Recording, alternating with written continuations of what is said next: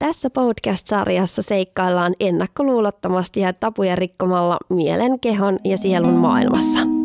Ehjäksi. Tänään meillä on aiheena syömishäiriöt. Ja me ollaan tämmöiseen aiheeseen päädytty, kun minulla on omakohtaista kokemusta oikeastaan epätyypillisestä syömishäiriöstä, tai on ensin saanut anoreksia diagnoosin 18-vuotiaana, ja se on sitten muuttunut enemmän semmoiseksi bulimia-tyyppiseksi. Et se oli pahimmillaan joskus silloin 18-20-vuotiaana ja sitten kuitenkin koen, että se kesti kokonaisuudessaan semmoisen noin kymmenisen vuotta, koska, koska siitä tota, vaikka mun käytös vähän siinä ajan myötä muuttukin ja että aloin syömään enemmän ja näin poispäin, mutta että ne juuri syyt ei sieltä parantuneet kuitenkaan aikaisemmin, että että yhdessä vaiheessa se oli tuossa joskus vitosena, kutosena se oli fitness-tyyppistä se syömishäiriöinen käyttäytyminen ja elin, elin kätevästi semmoisessa valheessa, että tämähän on ihan vaan terveellistä elämäntapaa ja eihän tässä mitään, mutta se oli sitä semmoista samaa itsensä pakenemista ja sitten sitä semmoista jonkinlaista niin kuin rakkauden että yrittää olla ulkoisesti parempi, kun on niin hirveä rakkauden puute ja etsii sitä hyväksyntää sieltä ulkopuolelta ja, ja yrittää niin kuin jotenkin, että se edelleen ruoka on edustanut rakkautta, joka ei ole ollut itselle sallittua ja on pelottanut tosi paljon, niin on edelleen vaan pitänyt kontrolloida elämää semmoisen käyttäytymisen myötä. Me tunnetaan ihan lapsuudesta asti, niin miltä susta tuntuu nyt puhua tästä aiheesta? Se on kuitenkin varjostanut sun elämää tosi pitkään, tämä syömishäiriö. Ihan hyvältä tuntuu puhua. En, en koe enää olevani syömishäiriöinen, niin ei mulla ole siitä mitään ongelmaa puhua tai mitään häpeää, että,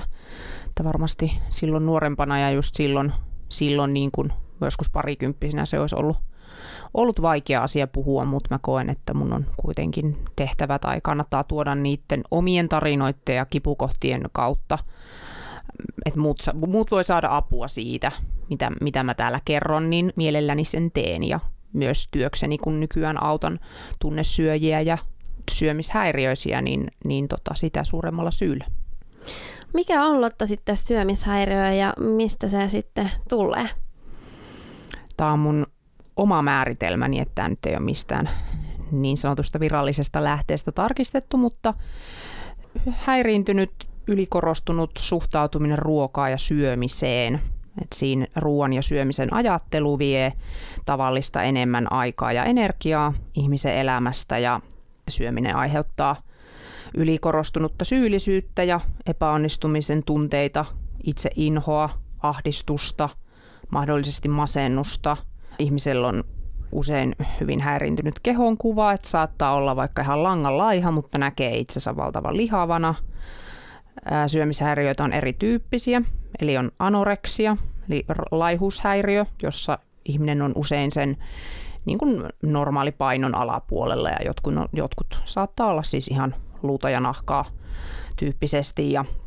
jolloin siis tällaiset henkilöt yrittää mahdollisimman vähän syödä, mahdollisimman harvoin, vähän kalorisesti kontrolloida sitä syömistään.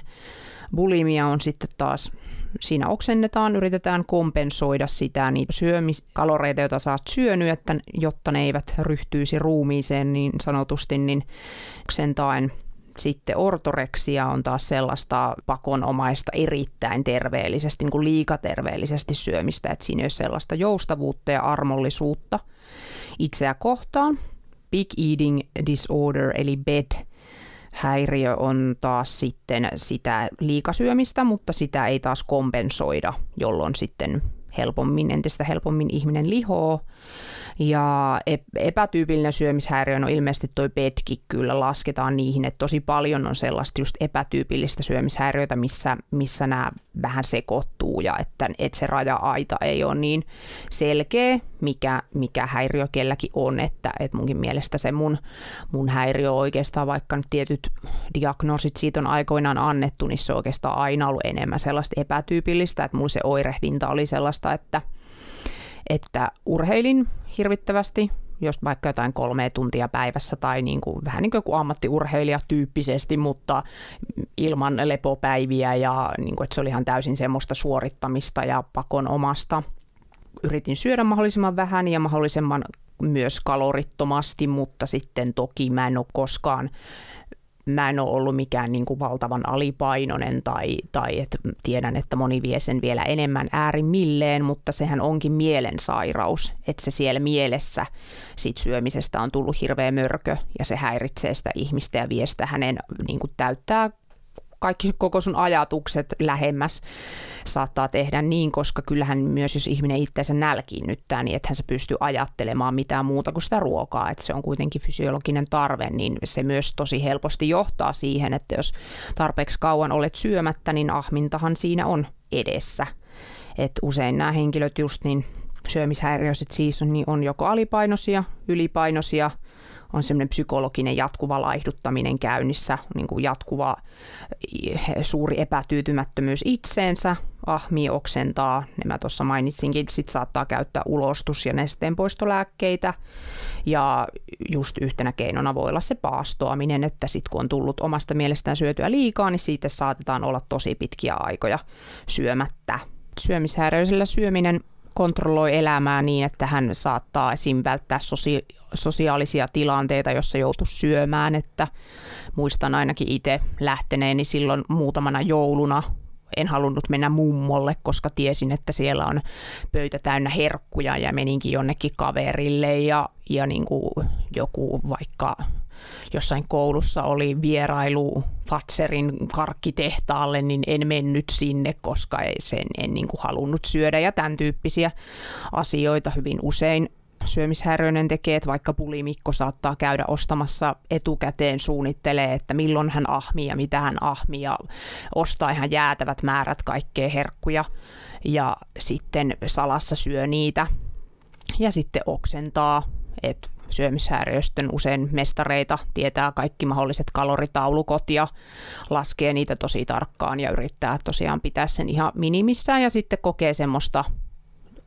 onnistumista ja paremmuutta siitä, että kun minä vaikka, minä pystyn kontrolloimaan ja pysymään ruodussa ja saattaa nähdä, niin kuin, koska jokainen ihminen on meistä peili, niin sitten kun katsoo vaikka normaalipainoisia ihmisiä, niin saattaa katsoa ihan sille, että hyi, saatikka lihavia ihmisiä,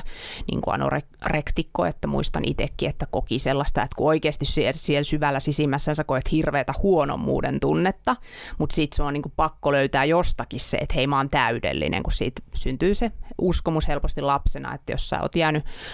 pahasti vaille rakkautta, niin että syntyy uskomus, että mun täytyy olla täydellinen ja sitten se täydellisyyden tavoittelu kohdistetaan sitä kehoa kohtaan. Eli ne sun psykologiset ongelmat, jotka hyvin usein liittyy vanhempiin, ei tietenkään välttämättä, niin se itse viha, mikä siitä on syntynyt, että ei ole saanut sitä rakkautta, riittämättömyys, häpeä, arvottomuus, kaikki tämmöistä, ne vaan kohdistuu sitä kehoa kohtaan, joka on tietyn, tietenkin täysin syytön ja yrittää vaan toimia koko joka hetki meidän parhaaksi ja on meidän turvapaikka ja meidän niin kuin väliaikainen koti ja tietoisuuden kulkuväline, mutta sitä ei todellakaan syömishäiriöinen näe sillä tavalla, vaan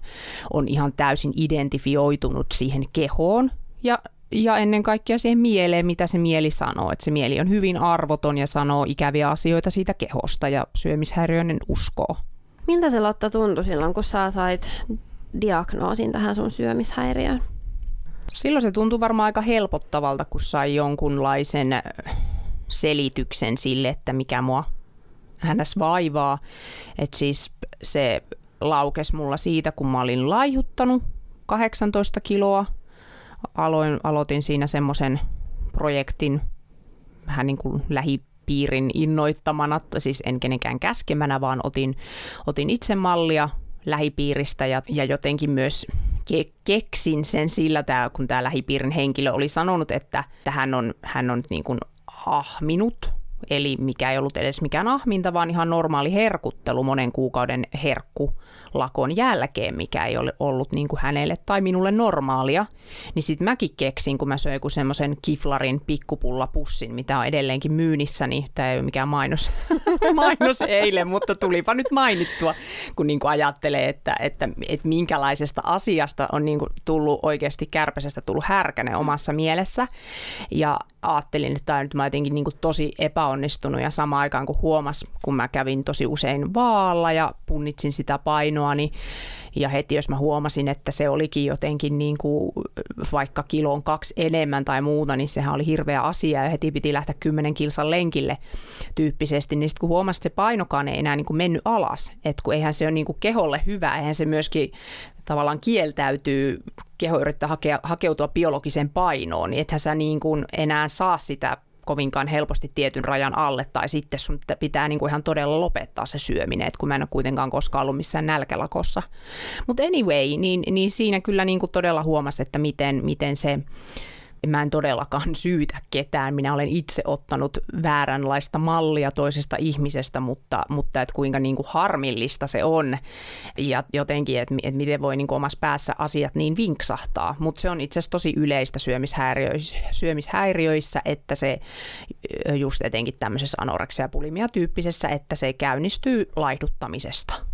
Että se, se laihduttaminen ei ole sinänsä tietenkään se syy, että siellä on hyvin usein paljon tunnesyitä taustalla, miksi sitten ihmisille syömishäiriö tulee, mutta se laukaseva tekijä. Kerrotkin jo vähän, että sillä ympäristöllä on myös vaikutusta siihen syömishäiriön laukeamiseen, niin miten sitten, onko syömishäiriö sitten perinnöllistä? No on tutkittu, että syömishäiriön syntyyn vaikuttaa geneettiset ja biologiset tekijät – sitten on persoonallisuuteen liittyviä tekijöitä, sosiokulttuurisia tekijöitä, sitten psyykkinen kehitys ja trauma, traumatausta, perhe ja ihmissuhteet. Se on usein tosi monen tekijän summa ja se ei ole niin kuin kuitenkaan missään tapauksessa kenenkään syy, että mitä, mitä on tutkittu, niin tosi usein just nousee noin perhesuhteet esiin ja että jos siellä perheessä on käsittelemättömiä, vaikka isoja menetyksiä, nuorten suhde vanhempiin korostuu syömishäiriöisillä tai että siinä on ongelmia. Vanhemmat saattaa olla tosi perfektionisteja, vaatia paljon lapselta. Sitten on moni syömishäiriö on kohdannut perheväkivaltaa, alkoholismia. Itsekin alkoholistin lapsena niin olen huomannut, on aika monta syömishäiriöistä elämässäni kohdannut, niin on huomannut, että en ole ihan ainut siellä sitten alkoholistin lapsi, kuka on, kelle on tullut ihan samantyyppistä tota, oireilua se traumatausta kyllä korostuu ihmisten kertomuksissa. En mä oikein koskaan, juuri koskaan muista kohdanneeni ihmistä, joka olisi jotenkin sanonut, ehkä siis jotain ihan kerran pari semmoista, että on ihminen sanonut, että hänen äitilläänkin on, on tota syömishäiriö. Et mä oon tehnyt siis tuolla syli syömishäiriöliitossa vertaistukea, niin sielläkin olen näitä tarinoita kuullut ja joskus myös toimittajan ominaisuudessa tehnyt tehnyt juttua syömishäiriöistä ja tosiaan omassa kaveripiirissä ja lähipiirissä on sitten ollut samankaltaista. Siellä trauma, traumoissa voi olla just myös seksuaalista hyväksikäyttöä, raiskauksia on saattanut syömishäiriöiset kokea, fyysistä henkistä väkivaltaa. Et esimerkiksi No, mulla on itselläkin nyt tässä on ollut yksi sellainen asiakas, joka siis on kirjoittanut minulle asiakaspalautteen, niin kerron nyt sen verran, mitä hän on siihen kirjoittanut. Eli tota, häntä oli lapsena käytetty seksuaalisesti hyväksi sitten, kun tehtiin siihen yksi regressioterapia, hän sai sen oikeasti niin kuin kunnolla käsiteltyä, niin hän koki siitä ihan valtavaa helpotusta ja miten hänen oma kuva muuttui ja miten se syöminen myös muuttui niin kuin ihan jo sillä yhdellä hoidolla ihan valtavasti niin kuin suhde ruokaan tervehtyi. Et, et se voi olla ihan joissain tapauksissa joku yksikin juuri iso trauma, kuten vaikka seksuaalinen hyväksikäyttö, joka on siellä sitten isona tekijänä, koska kun miettii mitä siinä tapahtuu, niin siinähän tulee hirveä häpeä sille uhrille siitä. Sun keho on häpäisty, sun, sun niin kuin raja on ylitetty, että se häpeähän, sitähän pitäisi tuntea sen tekijän, mutta se valitettavasti kääntyy sitä, sitä kohdetta uhria vastaan ja sun kehoa vastaan, ihan kuin sinussa olisi jotain vikaa ja semmoinen itse inho ja just niin kuin valtava häpeä just ylipäätään siitä, siitä tapahtuneesta. Vaikeus puhua siitä perimä ja geenit ohjaa painon säätelyä, syömiskäyttäytymistä, aivojen kehitystä, mielialaa ja stressin säätelyä ja sit, sitä kautta niin todennäköisesti hyvin paljon vaikuttaa syömishäiriön syntyyn. Ja tämä oli just Sylin sivuilta, mitä tämmöisen tiedon löysin, että geneettiset tekijät, tekijät selittää syömishäiriöalttiutta jopa noin 50-80 prosenttia. Ja me puhuttiin siinä ylisukupolvisista traumoistakin kertovassa jaksossa tai tunnelukoista kertovassa jaksossa siitä, että miten tunteita siirtyy eteenpäin. Että mä ainakin itse on aika paljolti sen kannalla, että vähän samalla tavalla kuin masennuksessakin, niin myös tässä niin ne se, et, et se, mitä meidän vanhemmilta siirtyy meille, niin taas vaikuttaa ihan yhtä lailla tähänkin. Sitten on myös sitä tutkittu, että esimerkiksi äidin raskauden aikainen vointi, stressi, ahdistus ja ravitsemustekijät voi vaikuttaa lapsen mahdolliseen myöhempään syömishäiriöön. Että jos ihan miettii, että äiti jos vaikka tosi aliravittu, niin ihan varmaan voi vaikuttaa sen lapsen syömiskäyttäytymiseen sitten myöhemmin. Murrosikä lisää riskiä, etenkin tytöillä, jos se alkaa aikaisin, ja pojilla taas, jos se murrosikä alkaa myöhään. Et miettii, kuinka teinit on tietysti usein hyvin epävarmoja itsestään ja se, jos sitä tulee sitä tyytymättömyyttä omaan ulkonäköön, niin sitä on helppo lähteä sitten oireilemaan sen ravinnon kautta. Ja syömishäiriöistä 90 prosenttia on tyttöjä, että sekin on jo tietysti mun mielestä tuohon liittyy jo ihan sellaiset, ne on ne yhteiskunnan ulkonäköpaineet, mitkä siinä näkyy, että on niitä ulkonäköpaineita miehilläkin, mutta väittäisin, että aika paljon enemmän kuitenkin naisilla. Sitten aivojen rakenteelliset erot voi olla syömishäiriön taustalla, joka tarkoittaa tai vaikuttaa siihen, että tunteiden tunteminen tai niin kuin tulkitsemisen haasteita aiheuttaa ja hankaluuksia sosiaalisissa tilanteissa. Että itse ainakin on ollut haasteita tunnistaa, tunnistaa ja tulkita tunteita, mutta mä koen, että se on ollut ihan vaan siksi, että mua ei ole siihen opetettu, että kun mä olen, tulen sieltä alkoholismikodista, en mä puhuinkin siitä jo toisessa jaksossa, miten tota, pappa oli sodassa, sitten sieltä tuli mielenterveysongelmia, alkoi lyömään lapsiaan, sitten se on taas vaikuttanut siihen, miten minun isäni ja toki myös hänen niin kuin sisaruksensa ovat voineet kokea itsensä rakastetuksi eli siis eivät tarpeeksi, ja sitten mitä siitä on omalle isälleni tullut, niin alkoholismia, ja sitten se on taas ollut vaikuttamassa siihen mun syömishäiriöön, että ihan tuollakin tavalla niiden tapahtumien kautta ne siirtyy eteenpäin, ei pelkästään eteenpäin siirtyvinä tunteina. Mä koen, että mun syömishäiriö on johtunut siitä, että mä en ole kokenut itseäni tarpeeksi rakastetuksi ja turvassa olleeksi lapsena – juurikin tämän isän alkoholismisairauden vuoksi. Kun olin teini, niin hän sairastui vakavasti ja oli siinä pari vuotta eli sen sairautensa kanssa ja sitten kuoli, jolloin tämä rakkauden puute ja turvattomuus on vaan kasvanut, kun on tullut uusia traumoja ja siitä mun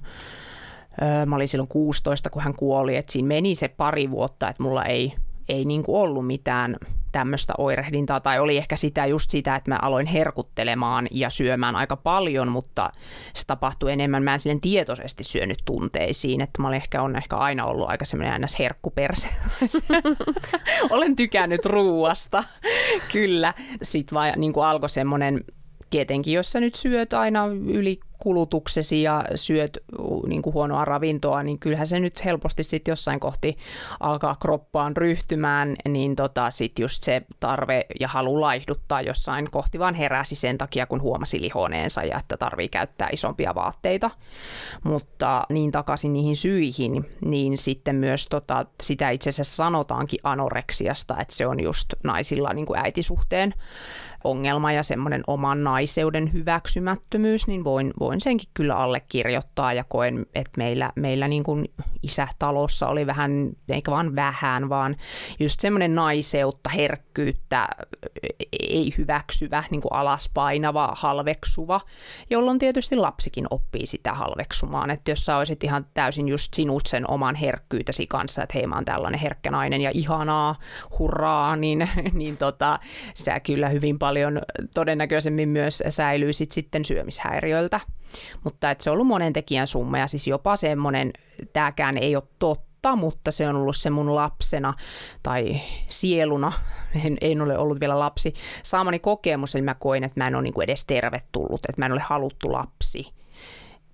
Äiti, jos kuuntelet, niin ei, ei nyt millään, niin kuin, millään pahalla todellakaan sinua kohtaan, mutta siis vaan nyt jotenkin koen, että haluan olla autenttinen ja rehellinen tämän asian kanssa, koska siis näissä kun on tämmöisiä erilaisia henkisiä harjoitteita tehnyt, energeettisiä harjoitteita ja tietoisuus itsestään kasvanut, niin on vaan tajunnut, että sehän on niin kuin ollut se mun isoin trauma, että mä koen, että mua ei haluta, mä, en ole niin kuin tervetullut josta tietysti alat vihaamaan itseäsi. Sitten jos ihminen kantaa semmoista traumaa sisällään,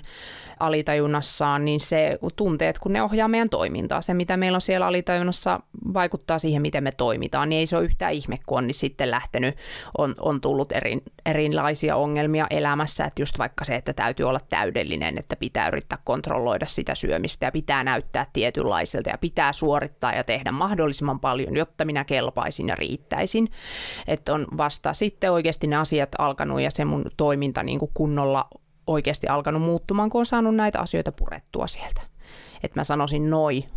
noi asiat vaikuttavimmaksi tekijöiksi siihen omaan syömishäiriöön.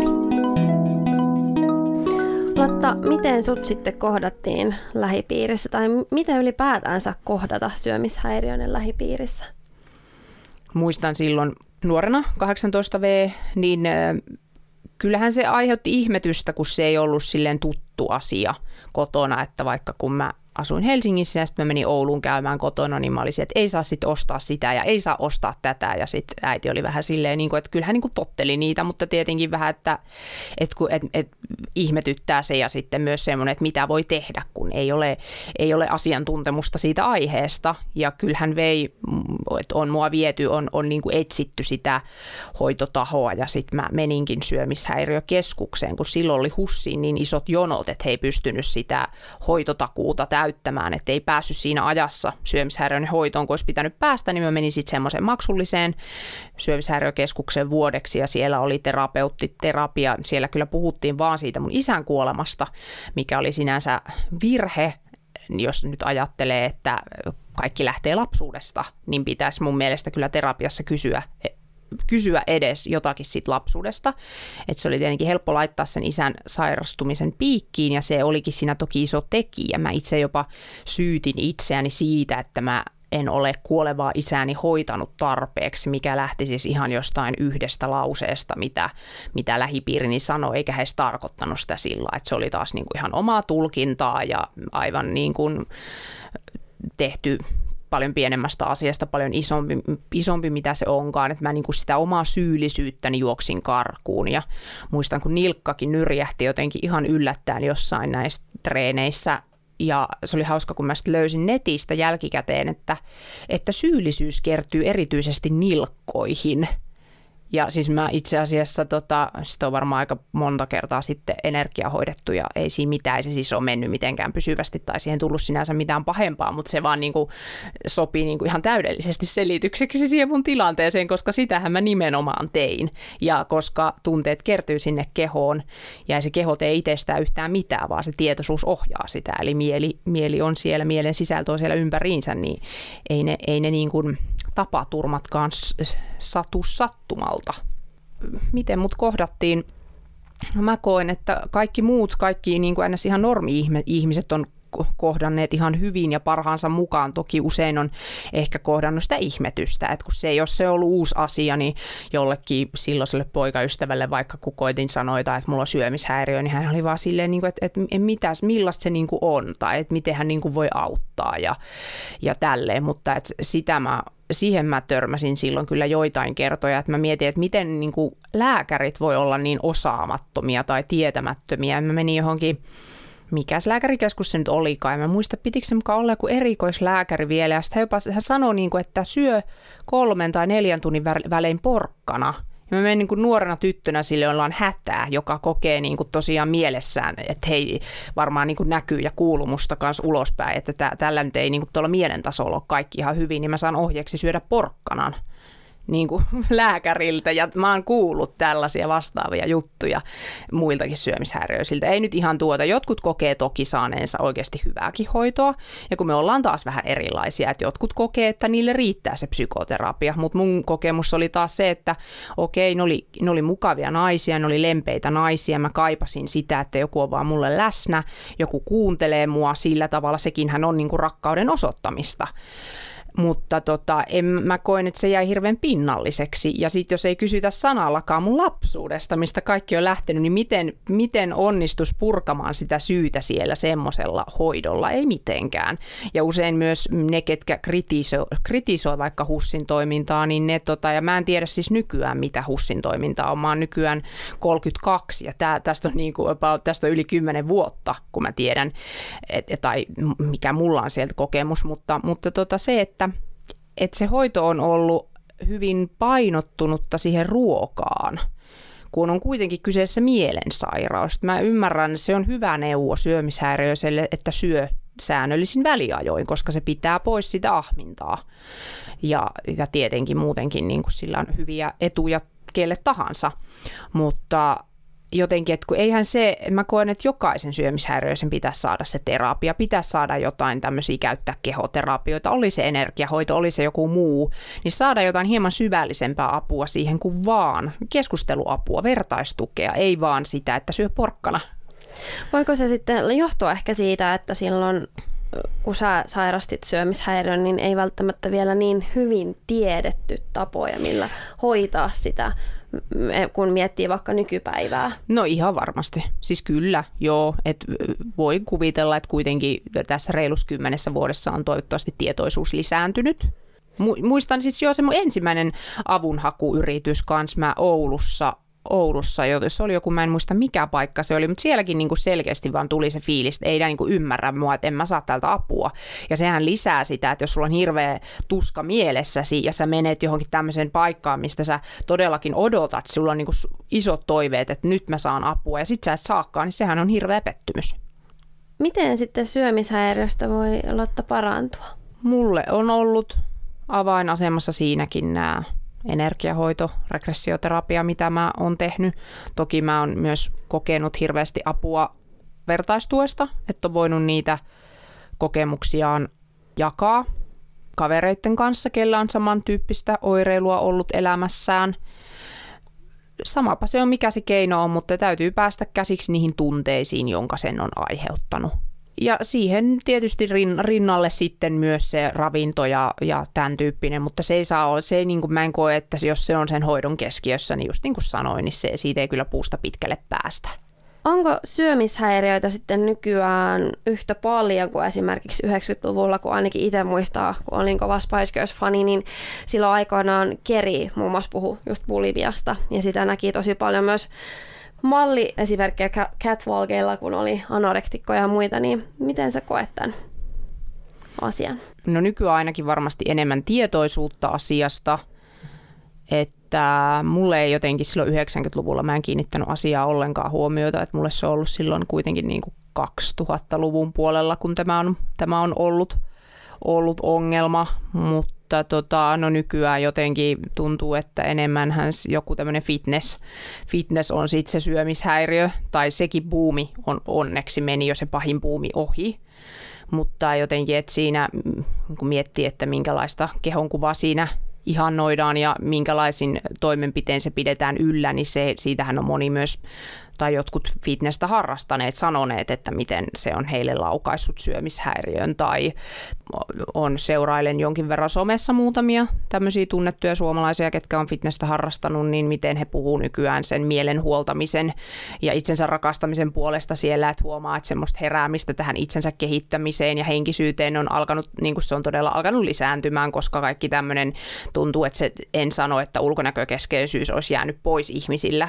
onhan sitä vielä valtava valitettavasti, mutta et ollaan onneksi menossa sinne toiseen suuntaan. Ja siis miten se oli niin kuin itselläkin se just syö, syömishäiriö muutti muotoaan tyyppisesti, että mä joskus silloin kaksi kutosena, kaksi vitosena aloin käymään salilla ja se mun syöminen oli just sellaista fitness parsakaali, riisi, kana tyyppinen ja niin kuin punnitaan kaikki ruuat. Ja en mitään kisannut, enkä aikonutkaan kisata, mutta, mutta niin kuin määrällisesti treenasin, no enkä silloinkaan oikein tajunnut niitä välipäiviä pitää, vaikka mukaan yritin lihasta kasvattaa. Ja senkin mä tein sillä verukkeella ensin, että mä en edes niin kuin myöntänyt itselleni ollenkaan. Mä olin että niin mä oon niin kuin syömishäiriöstä parantunut, mutta sitten mä vasta jälkikäteen, että ei hitto, että mä oon mennyt vaan niin kuin sama, sama addiktio, mutta eri muodossa. Ja sitten se päättyi siihen, kun hankin itselleni tuki- ja liikuntaelinvaivoja sieltä salilta. Onneksi niin, koska siitä alkoi sitten mun henkinen herääminen ja semmoinen valtava pinnallisuuden loppuminen ja pelkästään kehomieleen itseni identifioiminen, että nimenomaan sen, siitä alkoi se identiteetin poishakeminen niistä asioista. Voiko sitten syömishäiriö tulla uudestaan? Tai voiko siihen sairastua, vaikka olisi kerran jo käynyt sen läpi? No kyllä mä koen, että just tolleen vähän niin kuin mullakin, että se pahin, pahin syömishäiriö on ollut silloin 18 kaksikymppisenä. Siitä muutamia vuosia eteenpäin, ehkä johonkin kaksi kolmoseen. Ja sitten jotenkin semmoinen mm, kokemus siitä, että kun on alkanut syömään enemmän ja se syöminen on ollut vähän vapaampaa, niin se ei enää sille samalla tavalla häirinnyt, mutta kun ne on just ollut ne asiat kaikki tunnetasolla käsittelemättä, vaikka kävinkin siellä terapiassa, kun ei se mua tunnetasolla auttanut, en mä ikinä itkenyt tai mitään, mä vaan analysoin asioita ja yritin ymmärtää ja yritin hyväksyä sen tiedon perusteella. Ja ei paraneminen ole semmoinen prosessi mun kokemukseni mukaan. Joo, ja tosi monihan sanookin, että, että just syömishäiriö oikein, jos on ollut joskus syömishäiriö, niin se ei koskaan parane, koska tosi moni huomaa helposti, että jää vielä, voi jäädä todella, todella pitkäksi aikaa niitä semmoisia samantyyppisiä ajatuksia, että nousee sitä syyllisyyttä joskus siitä syömisestä ja tarvetta kontrolloida ja semmoista, niin kuin, että tarkkailee sitä kehoa tosi paljon ja että on, on mullakin mä oon niin kuin kokenut just niiden pahimpien vuosien jälkeen paljonkin tämmöistä, mutta se on just se lääke se itsensä rakastuminen ja se itse hyväksynnän löytäminen. Ja sitten monellehan voi käydä myös niin, että se addiktio siirtyy johonkin ihan eri asiaan. Niin kauan kun ne juurisyyt on käsittelemättä, niin sitten palkaakin maistumaan alkoholi tai, tai vaikka äh, huumeet tai shoppailu tai seksi tai, tai mitä nyt ihminen sitten kehittääkään siksi uudeksi uudeksi riippuvuudekseen, että niissä on kaikissa se yhteinen tekijä, rakkauden puute, ja se, että ei hyväksy tätä hetkeä semmoisena kuin se on. Sitähän me yritetään monesti, että me yritetään paeta, paeta jotenkin sitä pahaa oloa, mitä me edes tunnistetaan, että vähän ahdistaa, no mitä tekisi, no söis vaikka, tai lähempä lenkille, tai niin kuin, että me ei haluta istua ja olla sen tunteen kanssa, vaan mieluummin just keksitään jotain bullshittia, että niin kuin laitetaan, laitetaan viestiä ja kölkkityypille, yritetään vähän silleen niin kuin säätää jotain vaikka romanttisessa mielessä, jotka on niin kuin ihan todella huonoja ratkaisuja siihen verran verrattuna, kun sä oikeasti käsittelisit sen, mikä sua vaivaa. Miten Lotta, sun minuuteen on vaikuttanut tämä syömishäiriötausta? Se on antanut syvempää ymmärrystä ihmisyydestä, elämästä, mielestä – kyllä mä nykyään voin tuntea sitä Lottaa kohtaan paljonkin myötätuntoa, joka silloin oli ja, ja jotenkin niin kuin näen sen elämänpolun, mikä on pitänyt käydä, että nykyään ymmärrän, että en, en tosiaan ole mun keho, mieli eikä meistä kukaan ole. Ei, me ei olla meidän ajatukset, ei olla meidän tunteet, ei meidän elämän kokemukset, vaan me ollaan aina jotakin paljon suurempaa – muuttumatonta, ikuista, täydellistä. Että itse asiassa jokaisessa ihmisessä on se täydellinen osa siellä kaiken sen mielen sonnan alla ja, ja niin kuin avainasemassa löytää se on tehdä se sisäinen duuni, se anteeksi anto, päästään niistä asioista irti. Että muuten sitä pyörii vaan sitä samaa oravan pyörää ja löytää vaan aina joku yksi ongelma on näennäisesti ratkaistu, niin löytää uuden edessään, että kun me luodaan kuitenkin tätä elämää sisältä käsin, sieltä mitä siellä meidän alitajunnassa on, niin siksi jos me ei tehdä sitä anteeksiantotyötä, niin me kohdataan niitä samoja ongelmia vähän eri muodossa aina uudestaan. Et jotenkin si, niin kuin, nykyään arvostan aikaa, niin että kun syömishäiriö vei ihan valtavasti aikaa, kuinka monta tuhatta tuntia mä olisin voinut palo, panostaa vaikka ihmissuhteisiin ja just siihen mielen huoltamiseen, mutta ei ole ollut keinoja siihen, ei ole ollut valmiutta kohdata itse, että on ollut liian nuori, pelko estää meitä tekemästä asioita, niin en siis tosiaankaan itseäni mitenkään syyllistä, vaan nimenomaan tunnen myötätuntoa sitä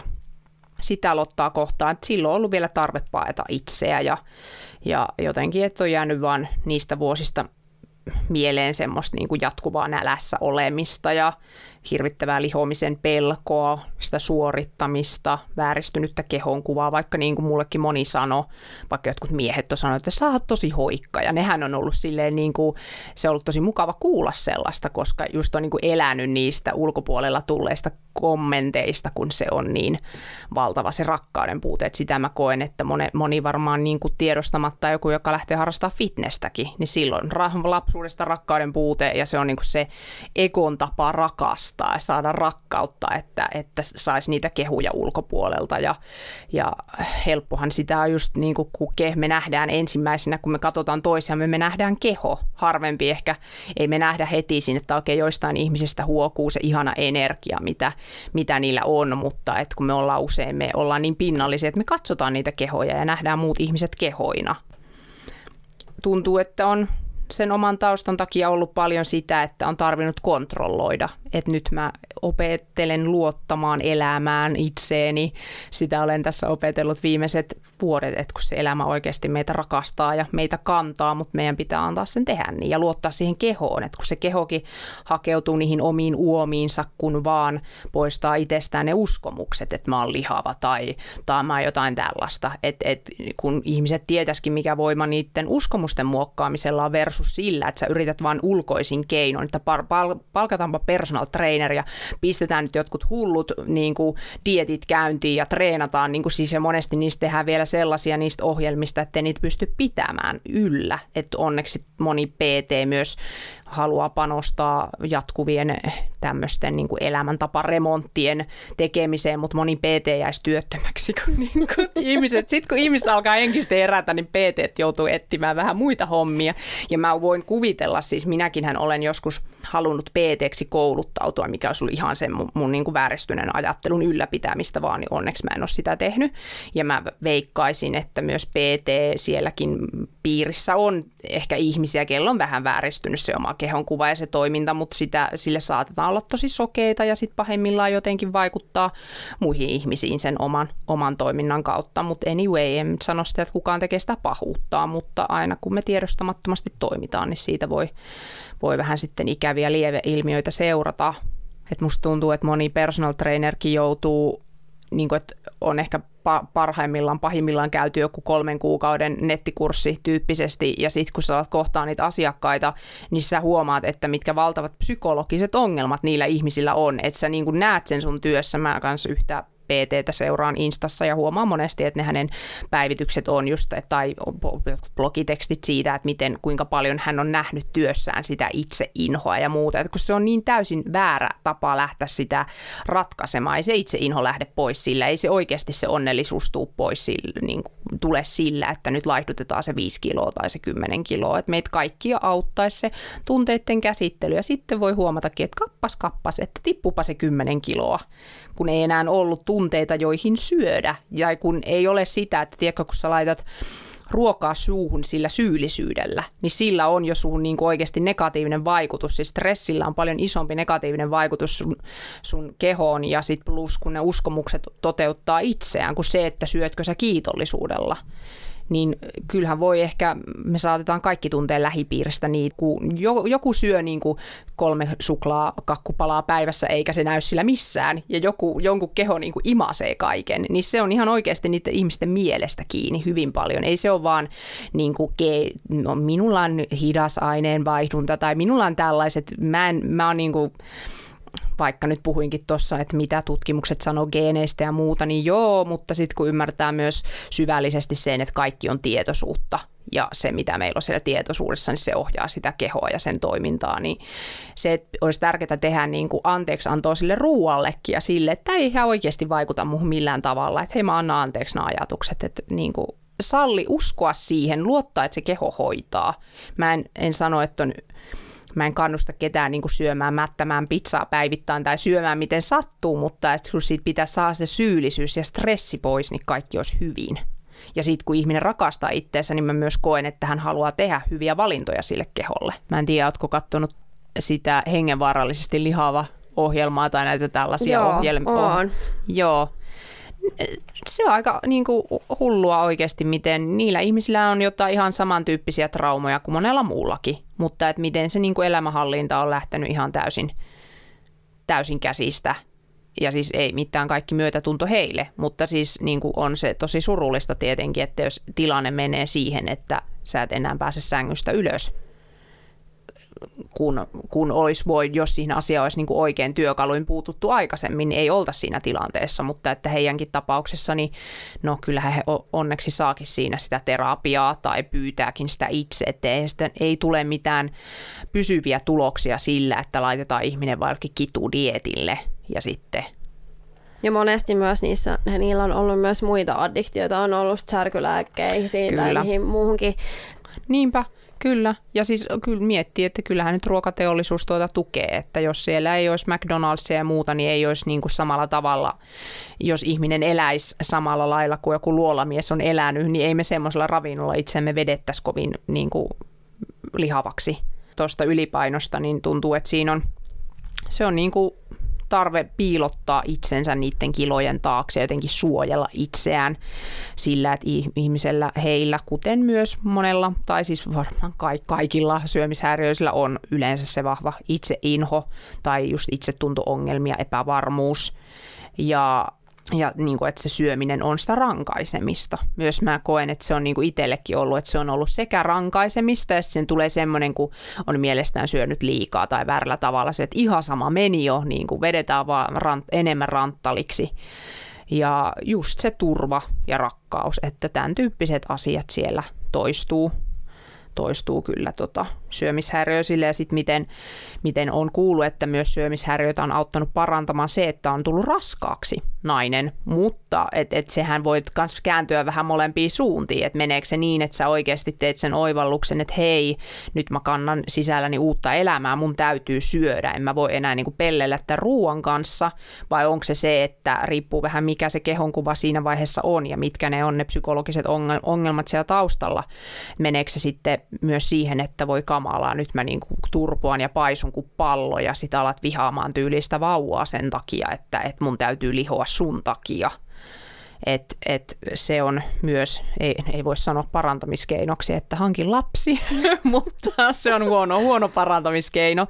Ja että mä ainakin itse kokenut niin, että siis totta kai aina, kun me myös voidaan saada ulkopuolelta sitä rakkautta, mutta että jos, jos siellä on niin tosi pahat ne, ne juurisyyt ja ne on käsittelemättä, niin ei se vaikka sulla olisikin se rakastava poikaystävä tai, tai muu, niin ei se niin riitä siihen. Että totta kai kelle tahansa on hyväksi se, että joku sanoo, että hei sä oot ihana ihminen ja sä oot kaunis ja sä riität just tolleen. Ja siitä voi olla ihan mieletön apu, mutta riippuen taas ihmisestä ja hänen tilanteestaan, niin kuinka pitkälle se sitten riittää. Jos kipuilet tämän tyyppisten asioiden kanssa, eli ihan diagnosoidun syömishäiriön tai voi olla vaan tunne syömistä, mikä sua häiritsee ja on resonoinut yhtään tämä, mitä olen puhunut, niin mulla on tämmöinen sallivampi suhde itseen paketti olemassa, jossa työstetään näitä ruokaan liittyviä tunteita, ajatuksia, niitä traumoja siellä taustalla, mitkä aiheuttaa sen vinksahtaneen syömiskäyttäytymisen, energiahoidon ja regressioterapian ja henkisen hyvinvoinnin valmennuksen keinoin, niin tervetuloa vaan sitä kokeilemaan ja toki myös ihan vaan vaikka yksittäiseen hoitoon, siitäkin voi olla apua paljonkin. Kiitos Lotta, kun kerroit sun tarinan. Tämä oli tosi mielenkiintoista kuulla, että minkälaista on olla syömishäiriöinen ja varmasti on, toivottavasti joku kuulijakin myös sitten ehkä löysi semmoista samaistuttavaa tästä. Meidän seuraavan jakson aiheena on tarot ja selvä näkeminen. Kiva, kun olit matkassa mukana. Tämä on Ehjäksi podcast.